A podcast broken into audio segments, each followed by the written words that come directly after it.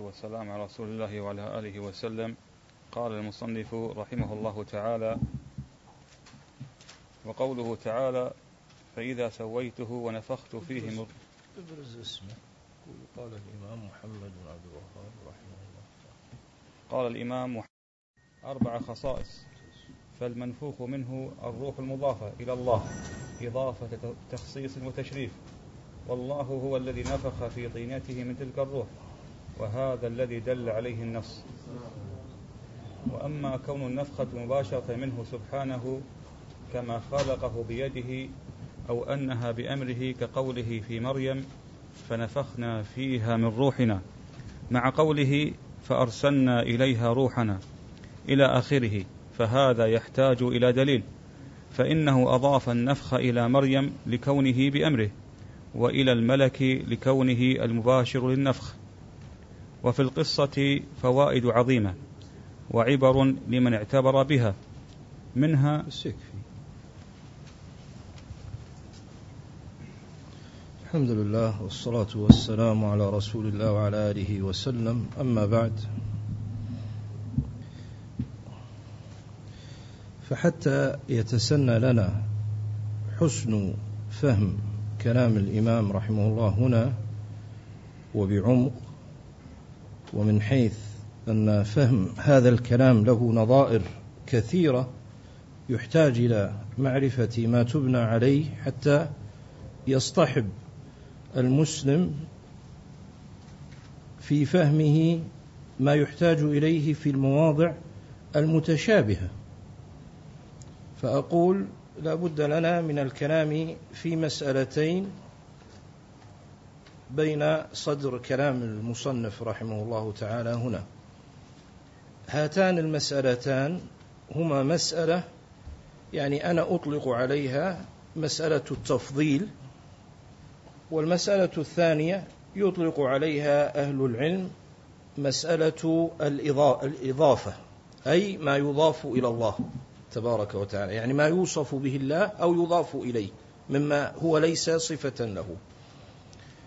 ففيما يتعلق بالمسألة الأولى مسألة التفضيل والمقصود بالتفضيل هنا أي تفضيل الله تبارك وتعالى لبعض مخلوقاته أو ما يفضله الله تبارك وتعالى مما يكون أقرب إليه أو يقرب إليه أي الأعمال الفاضلة التي تقرب إلى الله جل وعلا. فنحن نعلم أن الفضل كله بيد الله تبارك وتعالى. الفضل كله بيد الله تبارك وتعالى.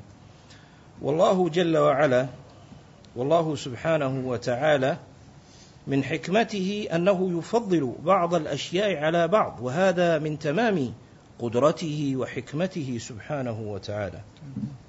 في بعض مخلوقاته يفضل بعضها على بعض كما قال الله جل وعلا مثلا في بعض أنواع الطعام ونفضل بعضها على بعض في الأكل مع العلم أنها تسقى من ماء واحد حتى يري الناس فائق قدرته جل وعلا. كذلك الله جل وعلا مثلا يفضل أنبياءه الأنبياء هم أفضل البشر عند الله جل وعلا. أفضل البشر عند الله جل وعلا هم أنبياء الله سبحانه وتعالى. ومع هذا يقول ربنا تبارك وتعالى وتلك الرسل فضلنا بعضهم على بعض منهم من كلم الله ورفع بعضهم درجات. اذا النقطة المهمة هنا أو المسألة المهمة التي يجب أن ينتبه لها المسلم إذا انتبه لها المسلم وعقلها واعتقدها وأحسن فهمها فإنه يفتح له باب خير عظيم ويصد عن أبواب شرور عظيمة. وهو أن الفضل والتفضيل إنما مصدره ويؤخذ من الله جل وعلا وحده. الفضل والتفضيل يؤخذ من الله جل وعلا.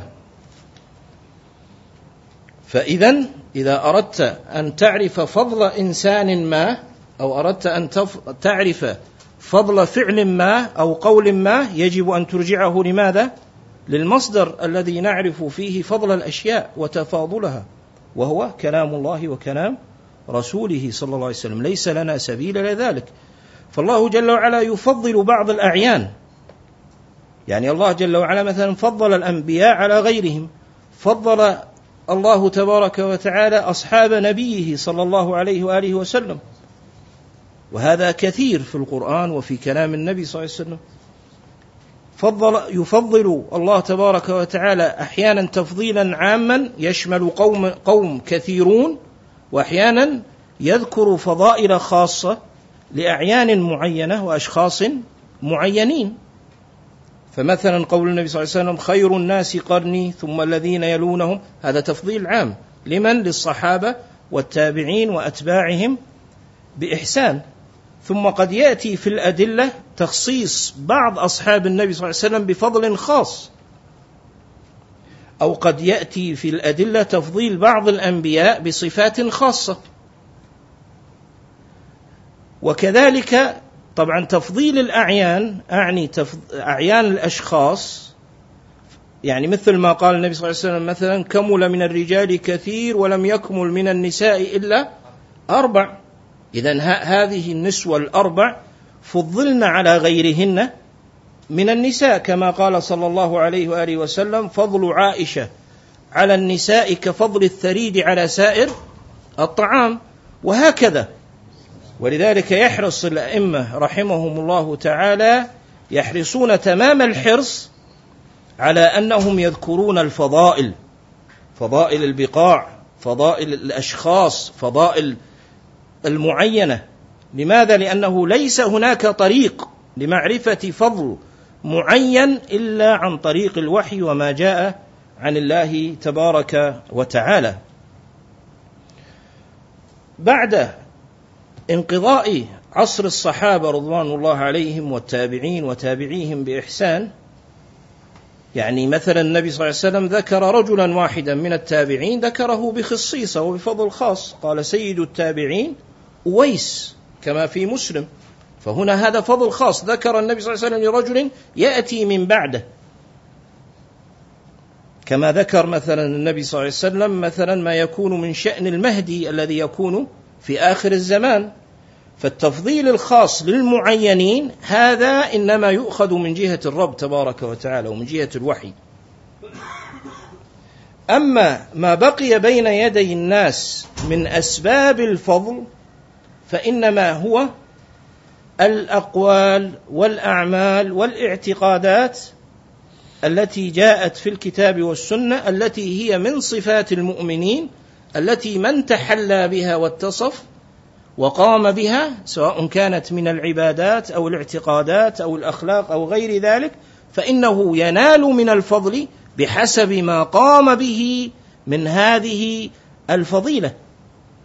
اذا فأسباب الفضل حصرت وهذا مهم جدا. ولذلك كان في زمن السلف الصالح هذا الأمر معروف أن أسباب الفضل التي هي الأوصاف أو الأعيان معروفة عندهم. ولذلك روى يعني ابن أبي حاتم رحمه الله تعالى في مناقب الشافعي عن أبيه عن عمرو بن سواد أنه سمع الشافعي رحمه الله تعالى يقول يقول رحمه الله تعالى ما أعطى الله نبيا ما أعطى محمدا. ما أعطى الله نبيا ما أعطى محمدا. فسمع هذا الرجل كلمة الشافعي فاستحضر شيئا أوتيه بعض أنبياء الله جل وعلا لم يعطى نبينا صلى الله عليه وسلم. فقال مستدركا على الشافعي قال أعطى الله عيسى إحياء الموتى ولم يعطه النبي صلى الله عليه وسلم. فهذا يدلك على ماذا؟ على أن أسباب الفضل عندهم محصورة ومعلومة ولا بد من الاستدلال عليها. فقال له الشافعي أعطى الله محمدا حنين الجذع حتى سمع صوت صوته وذلك أكبر من ذلك. وهذا استنباط دقيق عظيم من الإمام الشافعي يعني أن الميت الذي من شأنه أن يموت ويحيا إذا أحيي فيكون إرجاع له لصفة كانت فيه سابقا. لكن لما يكون جمادا ويشير إلى قصة الجذع الذي كان يخطب عليه النبي صلى الله عليه وسلم وكان هناك امرأة من الأنصار كما في مسلم وكان عندها نجارا فعمدت إلى شجر الغابة ثم صنعت منبرا من ثلاث درجات للنبي صلى الله عليه وسلم يكون أرفق لصعوده وقيامه حال خطبته صلى الله عليه وآله وسلم.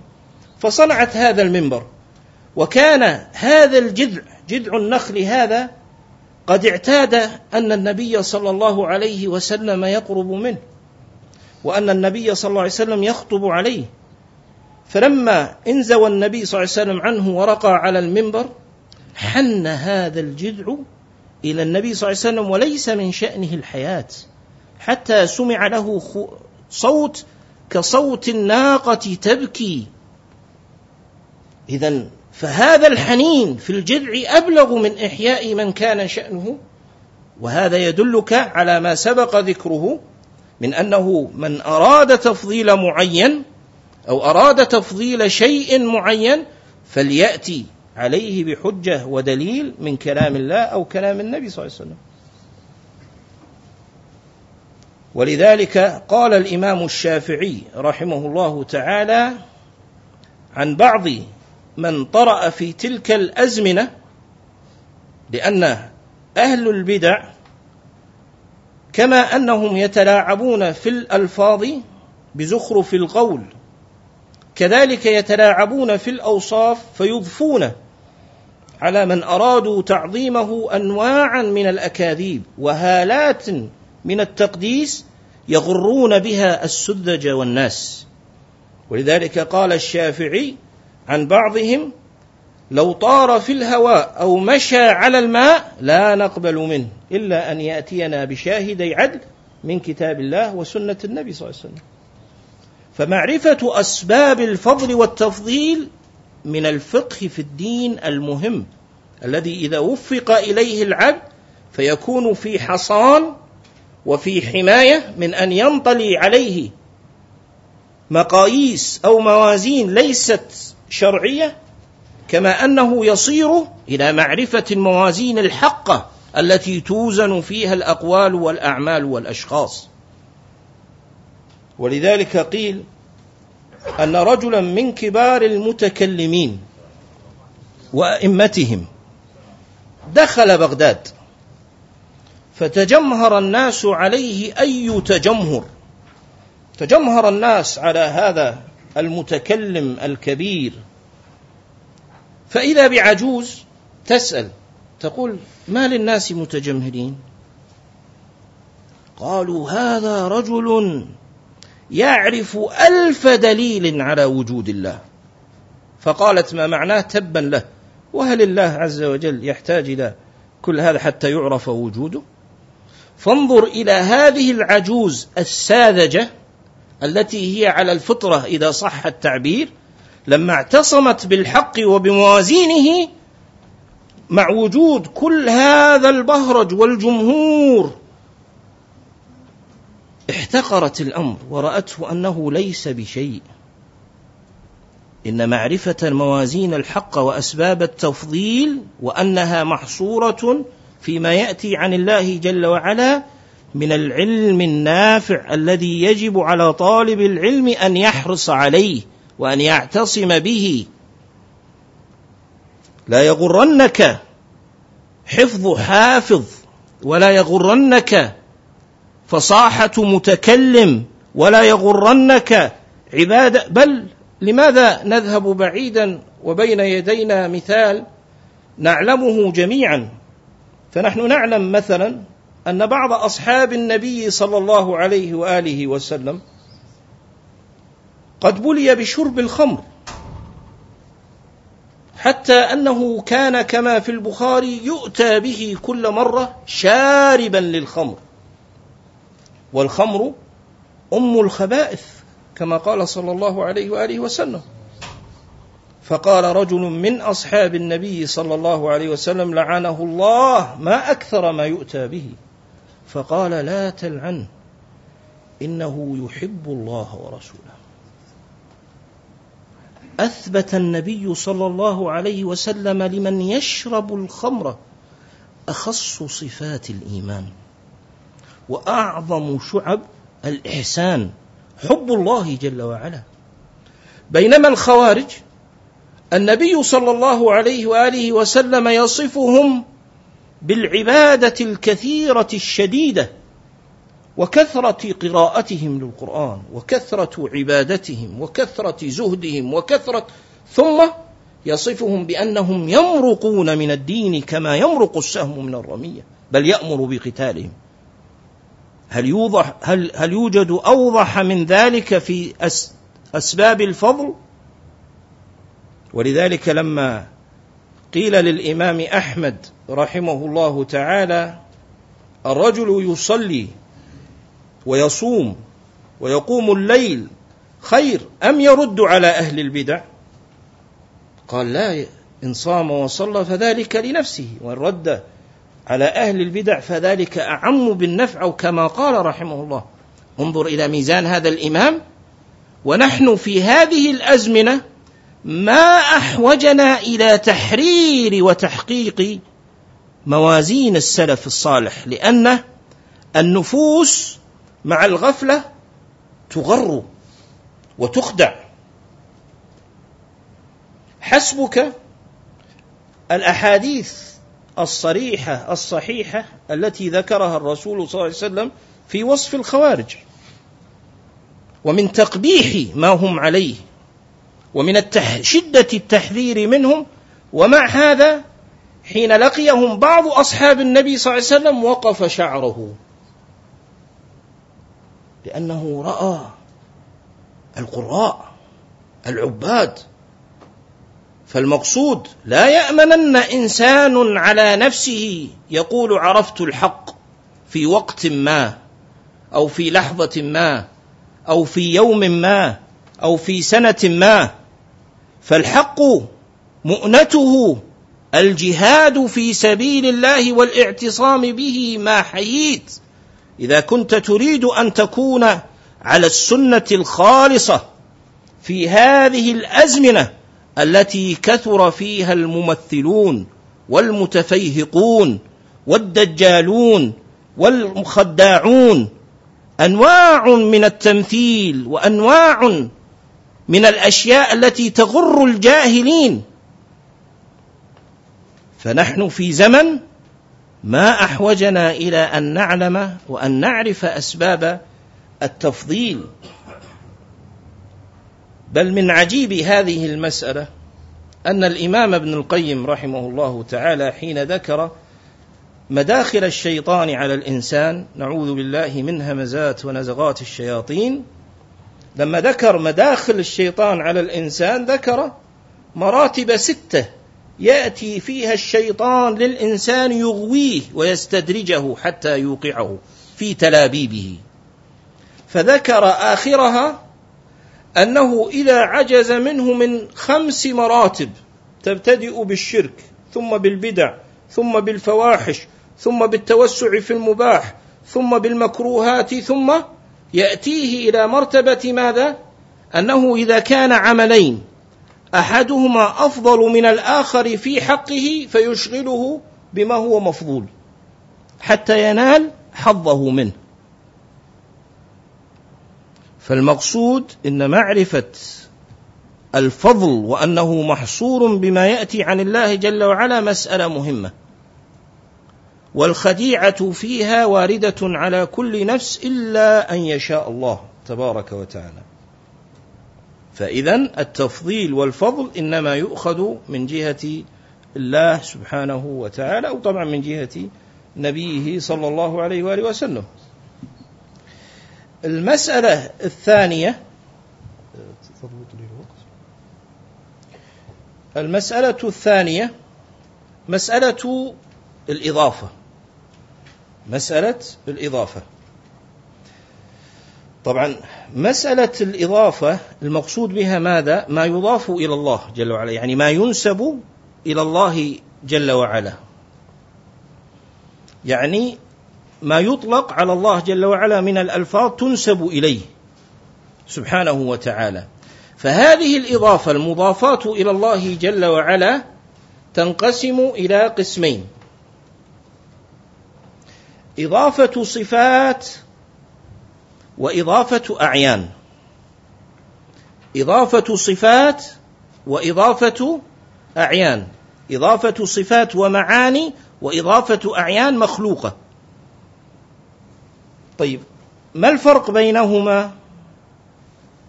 إضافة الصفات هي أن يضاف لله جل وعلا أن يضاف لله تبارك وتعالى معنى لا يقوم بنفسه ولا بغيره من المخلوقات. أن يضاف إلى الله جل وعلا ما لا يقوم بنفسه ولا يقوم بغيره.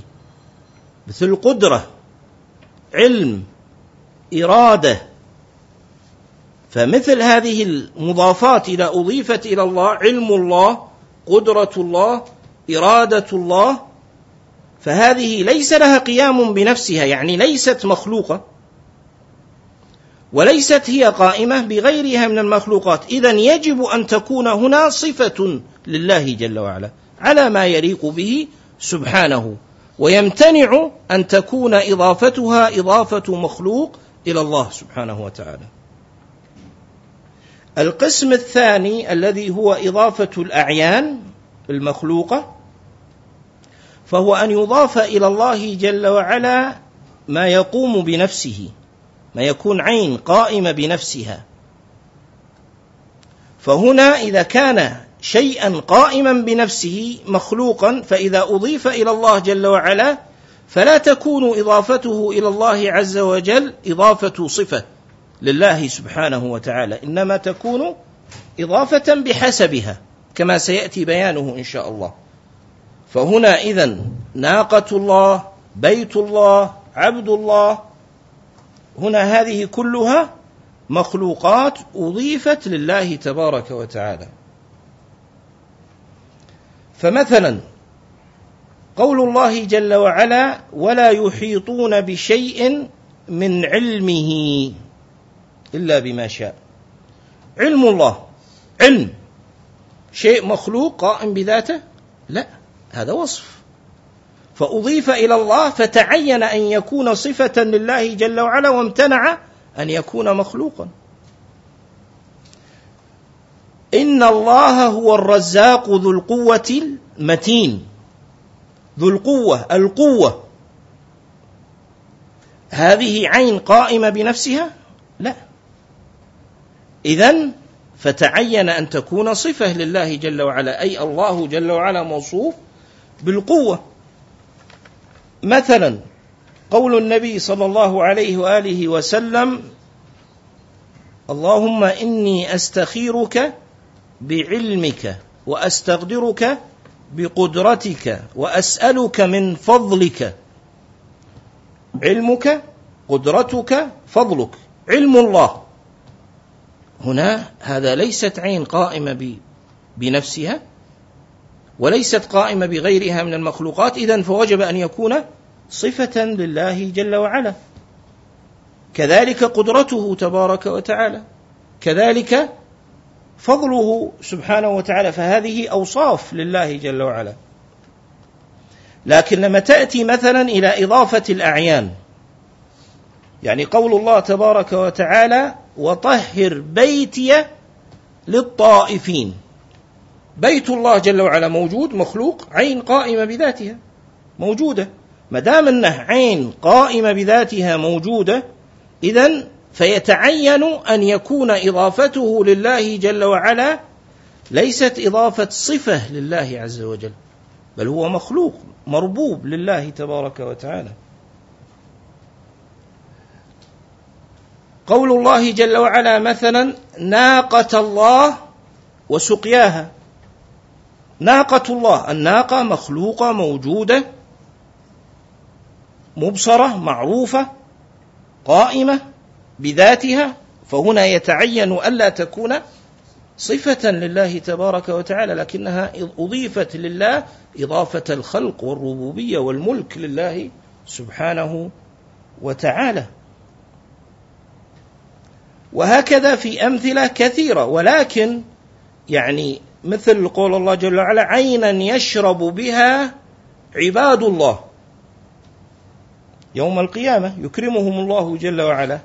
فعباد الله هنا عباد الله الذين عبدوه في الدنيا معروفين. الأتقياء الأنقياء الذين عبدوا الله يكرمهم الله جل وعلا.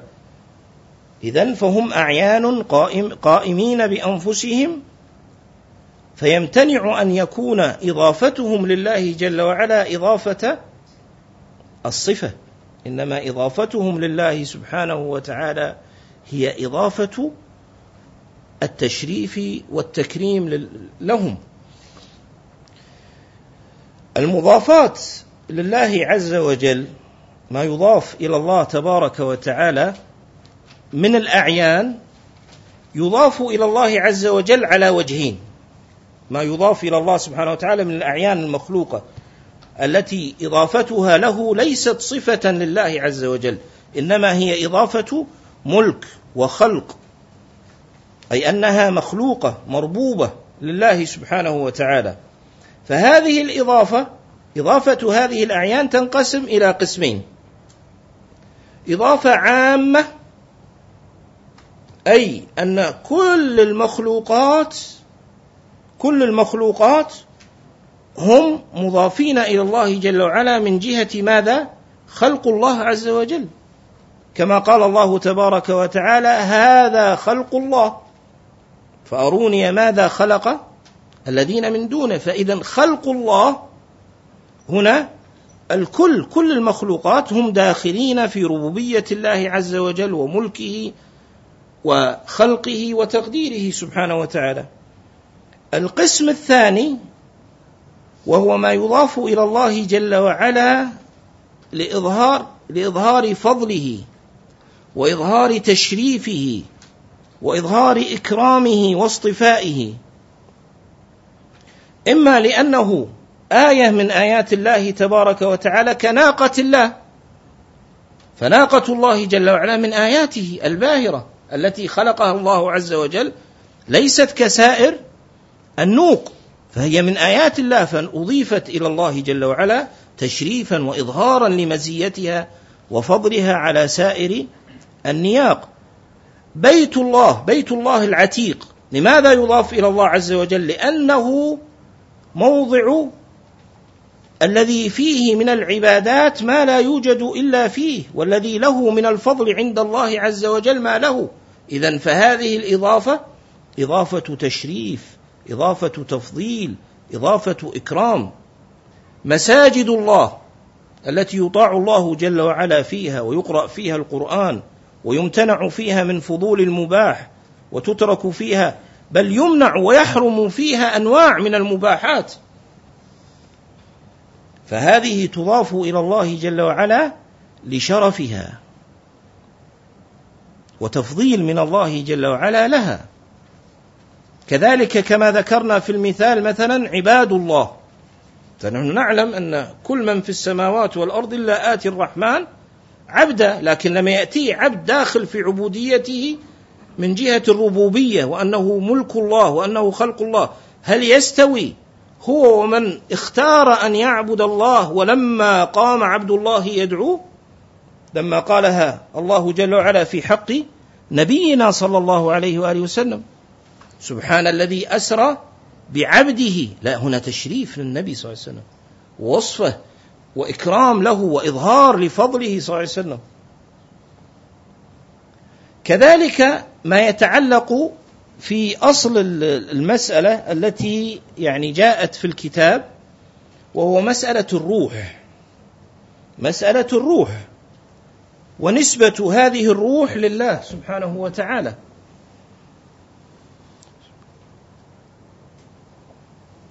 فالروح طبعا ذكرت مع مريم عليها السلام وكذلك في القرآن الكريم أيضا ذكرت مع عيسى عليه السلام وكذلك في القرآن الكريم أيضا ذكرت مع عيسى عليه السلام وكذلك في القرآن الكريم أيضا ذكرت مع مريم عليها السلام وذكرت كما هنا من جهة آدم عليه الصلاة والسلام. ذكر الله جل وعلا أن الروح أنه نفخ في مريم من روحه من روحنا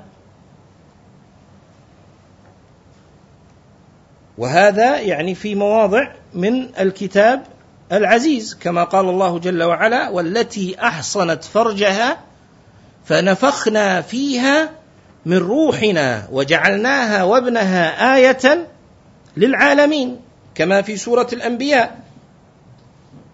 وفي سورة التحريم قال الله جل وعلا ومريم ابنة عمران التي أحصنت فرجها فنفخنا فيه من روحنا وصدقت بكلمات ربها وكتبه وكانت من القانتين.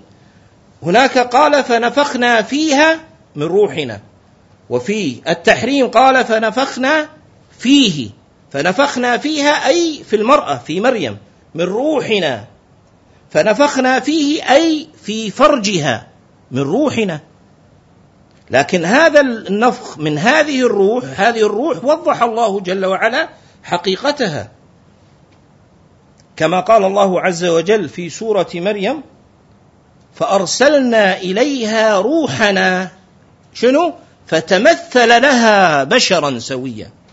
قالت إني أعوذ بالرحمن منك إن كنت تقيا. قال إنما أنا رسول ربك لأهب لك غلاما زكية فتبين إذا أن هذه الروح روح مخلوقة لله تبارك وتعالى. أن هذه الروح روح مخلوقة لله جل وعلا. لكن تخصيصها بالذكر ونسبتها إلى الله روحنا تشريف وتكريم لهذه الروح المقدسة العظيمة. إذا فنسبة الروح إلى الله جل وعلا لا يقصد بها أنها الخالق ولا أنها صفة الخالق تبارك وتعالى لكنها روح مربوبة مملوكة مخلوقة لله جل وعلا لكنها خصت بفضل. فنسبها الله جل وعلا إليه تبارك وتعالى وأكثر أهل العلم على أن هذه الروح هو جبريل عليه السلام. اذا فالروح هنا يقصد بها الروح المخلوقة. فنفخنا فيها من روحنا ونفخنا فيه من روحنا أي من الروح المخلوقة لله تبارك وتعالى. طيب أيضا آدم عليه الصلاة والسلام قال الله جل وعلا فإذا نفخت فيه من روحي فقعوا له ساجدين. هي نفس الروح. هي نفس الروح. أيضا روح مخلوقة لله تبارك وتعالى. نفخ الله جل وعلا نفخت في مريم نسب الله جل وعلا ما الفرق؟ الفرق أنه في قصة مريم نسب النفخ إلى هذه الروح فنفخنا فيها من روحنا. في قصة آدم عليه الصلاة والسلام كما في الحديث معنا هنا ها؟ ونفخ فيك من روحه. قال الإمام فالمنفوخ منه الروح المضافة إلى الله إضافة تخصيص وتشريف والله هو الذي نفخ. إذا نسب الله جل وعلا النفخ إلى إيش؟ إلى نفسه تشريفا لآدم. ولذلك قال الله جل وعلا فإذا نفخت فيه من روحي فقعوا له ساجدين. فرتب الأمر بالسجود لآدم على هذا النفخ لما فيه من التشريف والتفضيل لآدم عليه الصلاة والسلام. ولذلك قال شيخ الإسلام ابن تيمية رحمه الله فعلق السجود بأن ينفخ فيه من روحه فالموجب للتفضيل هذا المعنى الشريف الذي ليس لإبليس مثله. إذن فالروح التي نفخ فيها هي روح مخلوقة مقدسة شريفة خصها الله جل وعلا بهذا الفارق بين مريم وبين يعني آه، آدم عليه الصلاة والسلام. إذا فتبين لنا أن ما يضاف إلى الله جل وعلا ننظر فيه. فإن رأيناه صفة غير قائمة بنفسها أو بغيرها من المخلوقات علمنا أن هذه الإضافة إضافة وصف لله تبارك وتعالى. كما قال الله سبحانه وتعالى مثلا أفعصيت أمري أمر. قائم بنفسه ليس قائما بنفسه. والله جل وعلا رد أنكر عصيان أمره فدل على أن المراد أمره الذي هو كلامه الذي هو صفته تبارك وتعالى. قال الله جل وعلا ذلك أمر الله أنزله إليكم. إذا فهذا كلامه أمره الشرعي الوحي الذي رضيه دينا فهذا صفة لله تبارك وتعالى. خلافا لقول الله جل وعلا مثلا وكان أمر الله قدرا مقدورا. كان أمر الله قدرا مقدورا. أمر الله هنا المقصود ما يقع بأمره. ما يقع بأمره أي مفعوله سبحانه وتعالى أي مخلوقه. أيضا مثل مثل ذلك قول الله جل وعلا أتى أمر الله فلا تستعجلوه. أمره أي ما وقع مما أخبر به مما سيجري. فهذا مخلوق لله سبحانه وتعالى. وذلك أن العرب في لسانها تطلق اسم الصفة على المفعول بها لأنه من أثرها. وهذا الذي يسميه النحاة ماذا؟ مصدرا. تسميه النحاة إيش؟ مصدر. مثل قدرة الله. وهذا معروف عند العرب. تقول العرب مثلا هذا الدرهم هذا الدرهم ضرب الأمير. هذا الدرهم ضرب الأمير. ضرب الأمير يعني إيش؟ ضرب مصدر اسم صفة. ضرب الأمير يعني مضروبه وقع عليه ضرب الأمير مفعولة. إذا فهذا من تتمة البحث هنا. وحسن فهم هذا يجعلك تحكم هذا الباب كله. إذا فالعرب تطلق المصدر على الصفة وعلى ما يقع في الصفة. هذا من استعمال العرب والقرآن بلسان عربي مبين.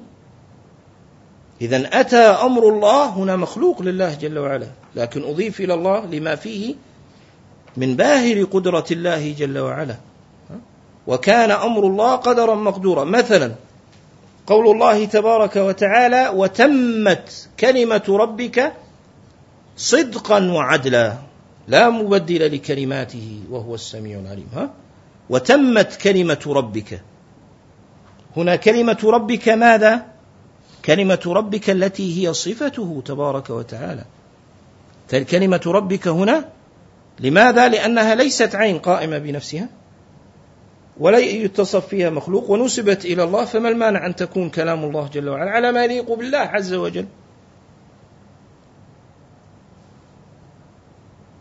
وإن أحد من المشركين استجارك فأجره حتى يسمع كلام الله كلام الله هنا ماذا؟ كلامه الذي تكلم به سبحانه وتعالى الذي هو القرآن الكريم إذا لكن لما أطلق الله جل وعلا لفظ الكلمة على عيسى ابن مريم عليه الصلاة والسلام. إنما عيسى ابن مريم رسول الله وكلمته ألقاها إلى مريم وروح منه. فهنا لما أطلق على عيسى كلمة. عيسى كلمة أنت تراه كلمة؟ هل فيه معنى الكلمة؟ لا هو مخلوق. قائم عين قائمة بنفسها. لكن لما خلق بالكلمة الله جل وعلا على خلاف ما خلق سائر البشر والآدميين لأن الآدميين يخلقون من أم وأب. أما عيسى عليه الصلاة والسلام خلق من أم فقط ثم خلق بكلمة الله فأطلق عليه كلمة الله تشريفا له وإكراما له من الله جل وعلا. وإلا فهو مخلوق من مخلوقات الله تبارك وتعالى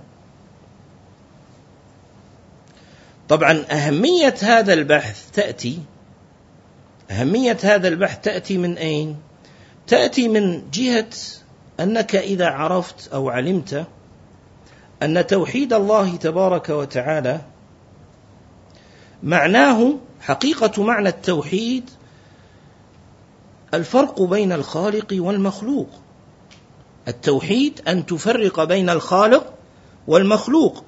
أن تفرق بين الخالق والمخلوق فيما يستحقه الخالق من الوصف وما يختص به من الحق.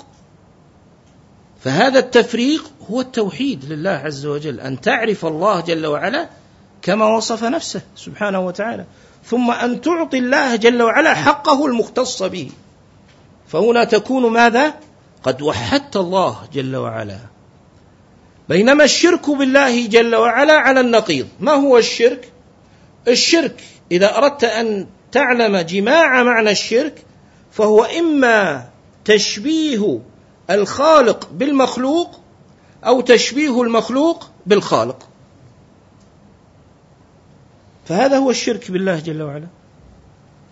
فإذا سلبت أو نفيت عن الله جل وعلا ما وصف به نفسه من الكمال فهنا انتقصته فهنا أشركته لأنك لما انتقصته شبهته بالمخلوق.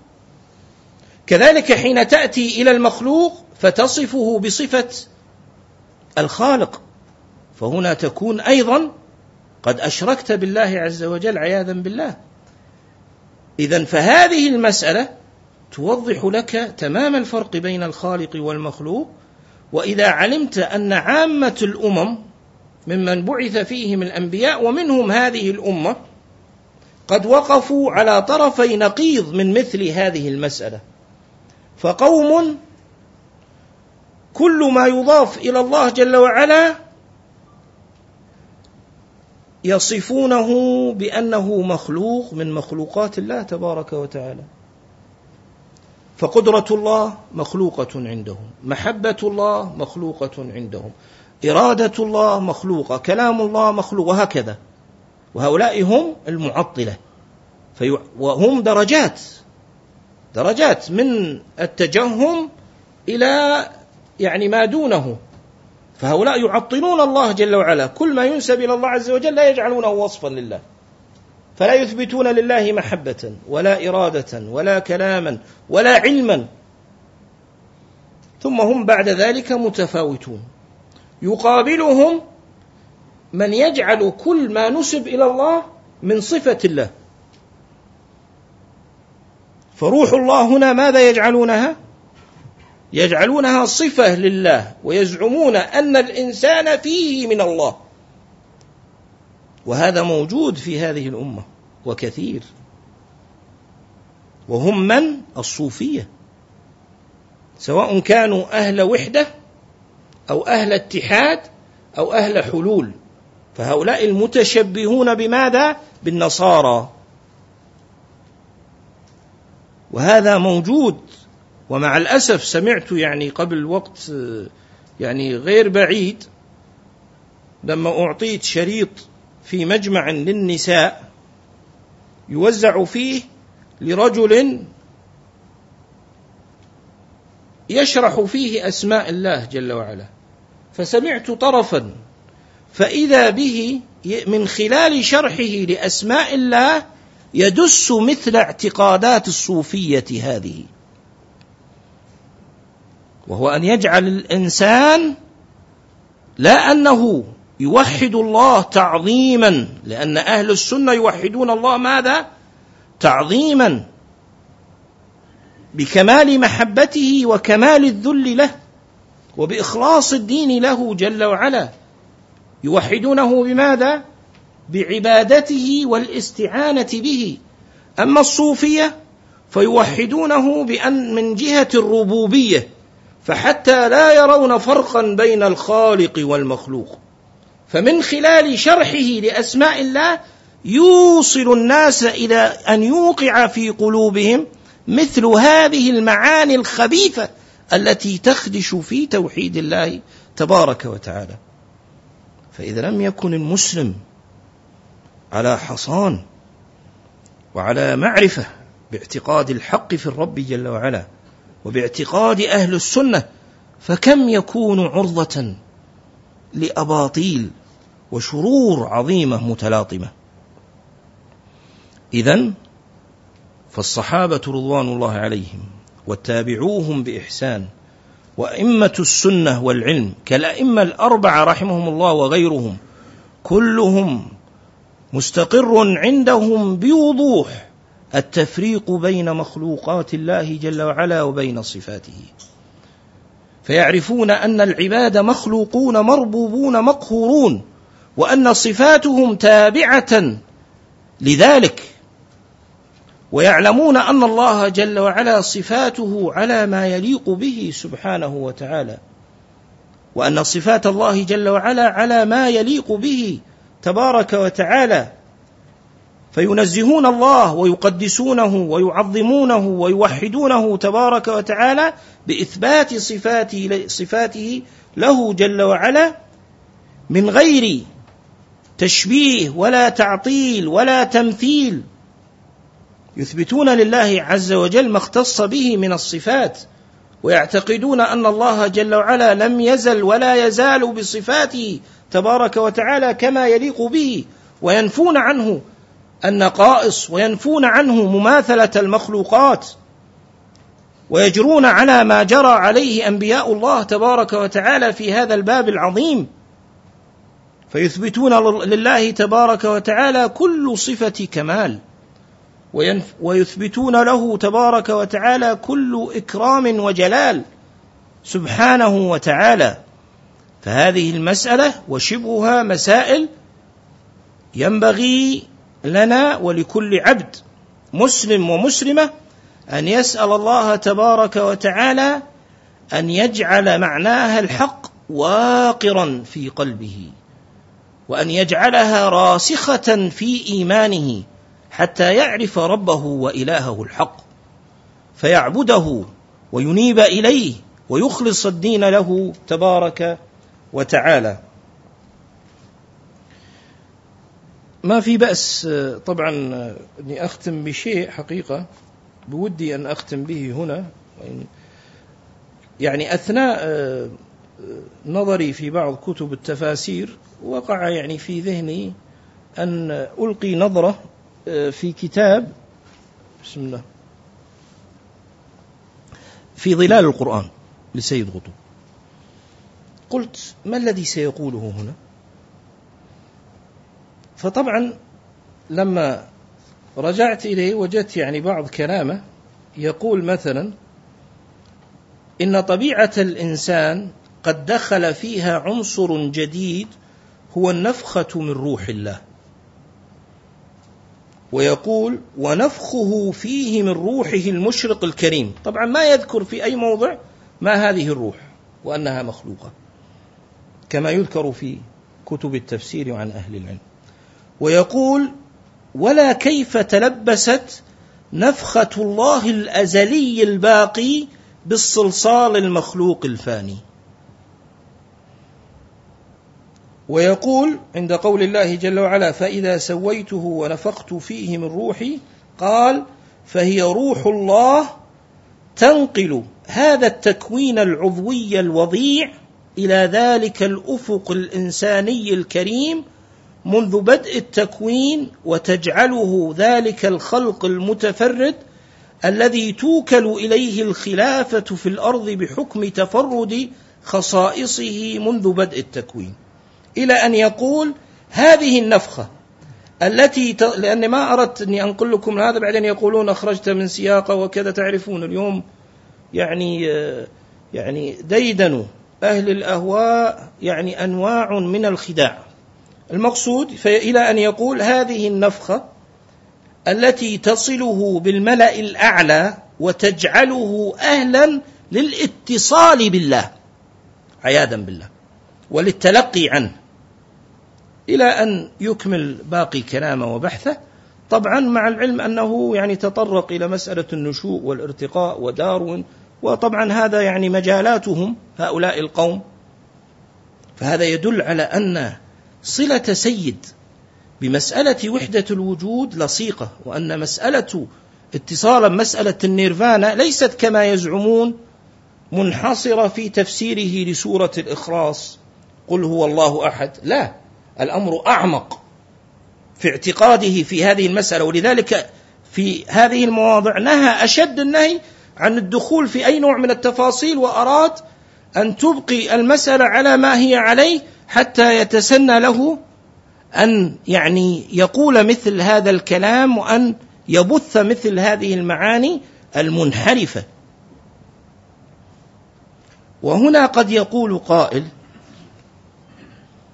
لماذا تكثرون من نقد هذا الرجل؟ ولماذا تركزون على نقده؟ يعني اليوم يقول لماذا تمتحنوننا بسيد قطب؟ فنقول لأن سيد قطب وكتابه في ظلال القرآن وكتبه الأخرى تعتبر هي أهم المصادر المكونة لمذاهب الجماعات الإسلامية السياسية. ليس في حدود مسألة التكفير والحاكمية فقط لا. بل إن هذا الرجل يعتبر العمود الفقري أحد الأعمدة الفقرية في تكوين لأنه ماذا أخذ كتب المودود المختصرة ثم خدمها بتوسع وتفنن وتلوين. فهذا الرجل وكتبه خطر قائم. كما أن كتبه ليست كتب علم فيها علم نافع وفيها بدع. كبعض الكتب أهل العلم التي تفرض نفسها على أهل الإسلام وتفرض نفعها ككتب مثلا ابن حجر رحمه الله والنووي رحمه رحمهم الله. لا كتبه ليس فيها علم بل إنه يقول هو عن نفسه أنه قرأ التفاسير فرأى أنه تحجبه التفاسير عن معاني القرآن فيطرح التفاسير ويقول بهواه. ولذلك لما مات الأئمة رحمهم الله تعالى يعني الأئمة الثلاثة بن باز وابن عثيمين والألباني رحمه الله نطق عبد الرحمن عبد الخالق من أنه منذ نعومة أظفاره كما في مجلة السمو وهو يقرأ لسيد قطب فهذا يدلك على أثر هذا الرجل وأثره المصيبة ماذا؟ أن أثره على من يزعم السنة ويلبس على الناس يعني ليس أثره فقط على يعني من ينتحل جماعة معينة لا أثره حتى على من ولذلك لما كتب بعضهم في التفسير والمفسرون ثم عرض لسيد قطب وكتابه في ظلال القرآن فماذا قال حتى يثبت سنيته أو سلفيته نقد سيد من جهة ماذا؟ من جهة تأويله للصفات. لكنه لم يستطع أن يتمالك نفسه فيمدحه بماذا؟ في جانب الدعوة والحركة. يعني السم العضال الذي فتك بالناس هو من جهة الدعوة والحركة وفقه الواقع وهذه الأشياء الموجودة عند سيد. وهذا يظهر السنة وينقده من جهة السنة وينكر عليه تأويل الصفات ثم لا يملك إلا أن يمدح في هذا الجانب وشيخ آخر ظاهره السنة أنا ما أقول من الجماعات المعروفة ليست من السنة. وشيخ آخر يحرص على أن يخفف من وطأة ماذا؟ من وطأة كتب سيد قطب عند الطلاب دون أن يصرح بمدحه أو شيء. لكن ماذا يصنع؟ كما حدثني بعض إخواننا الثقات ممن كان يحضر حلقة يأتي إلى حلقته ومعه في ظلال القرآن ويقرأ فيه حتى يكسر الحاجز بين الطلاب وبين هذا الكتاب وهو مظهر للسنة. أما القول بأن كتب سيد قطب هي كتب أدبية وأساليب هذا كلام يعني يقوله من لا يعرف كتبه بل كتبه فيها من الدقة في معرفة المذاهب والاطلاع عليها الشيء الكثير مما يدل على أنها ليست كتب أدبية إنما هي كتب مليئة بالمعاني التي يجمع فيها سيد قطب بين مذهب الصوفية والخوارج يجمع سيد قطب إيش؟ بمذهب الصوفية برقتهم وهيامهم وذكرهم ها وفيوضاتهم وهذه المعاني التي تغر الناس الجهال بالاعتقاد الحق والإيمان الصحيح ثم يمزج هذا بشيء من الارتباط بحاكمية الله لا حاكمية الله التي هي تفصيل ما في الكتاب والسنة من الأحكام لا حاكمية الله المتعلقة بربوبيته. ولذلك تجد إذا أردت أن تعرف سيد قطب جيدا ففتش عمن يسميه الإسلاميون الذين يسمونهم بالإسلاميين من يسميهم الإسلاميين بالعلمانيين انظر مقدار استشهادهم في كتب سيد قطب. فمن يسمى بالعلمانيين أكثر استشهادا بسيد قطب من الإسلاميين. فكيف يتأتى أن يكون هذا الرجل وكتبه ومصادره موئلا لهاتين الطائفتين المارقتين المنحرفتين؟ ما يسمى بالعلمانيين على تفصيل لا نعيده لأنه معروف في مثل هذا الإطلاق. ومسألة الإسلاميين كيف يكون سيد قطب مصدر للجميع؟ يكون مصدر للجميع لأن فيه تقديم إسلام جديد تقديم إسلام جديد يرتبط بمعنى صوفي ومعنى ارتباط بحاكمية تتعلق بربوبية الله عز وجل لا بتحكيم شريعته كما جرى عليه عمل المسلمون. ولذلك لا يعلم عالم من علماء أهل السنة عرض عليه شيء من كلام سيد قطب إلا ونقده نقدا لاذعا وشديدا. بن باز رحمه الله ابن عثيمين رحمه الله الألباني بل الألباني رحمه الله قال أن كتبه يعني بعد أن قرأ ما كتب فيه قال أنه ظهر أنه جاهل بالإسلام أصوله وفروعه. إذا فكل علماء السنة الذين يطلعون على شيء من كلامه يبادرون إلى نقده والإنكار عليه. فما بال أقوام أقوام يحومون في حماه ويغارون عليه ثم يزعمون خادعين للناس أنهم على السنة. أي سنة؟ كتب سيد قطب تناقض أصول السنة ولا بد من البراءة منها. هذا حكم شرعي واجب وعلامة فارقة بين السنة والبدعة. فنسأل الله تبارك وتعالى أن يظهر الحق وأن يعلي مناره وأن يجمع القلوب عليه وأن ينصره كما نسأله تبارك وتعالى أن كل من تقمص ثوب السنة وهو يخونها بشيء من ألوان الخيانات أن يفضحه. وأن يظهر عواره وأن يلهم الشباب حقيقة أمره فإن البلية كل البلية اليوم هي من أمثال هؤلاء المظهرين للسنة الخائنين لها. فنسأل الله تبارك وتعالى أن يصلح الأحوال وأن يكفي الشر والفتن. هذا والله أعلم وصلى الله وسلم على محمد وعلى آله وسلم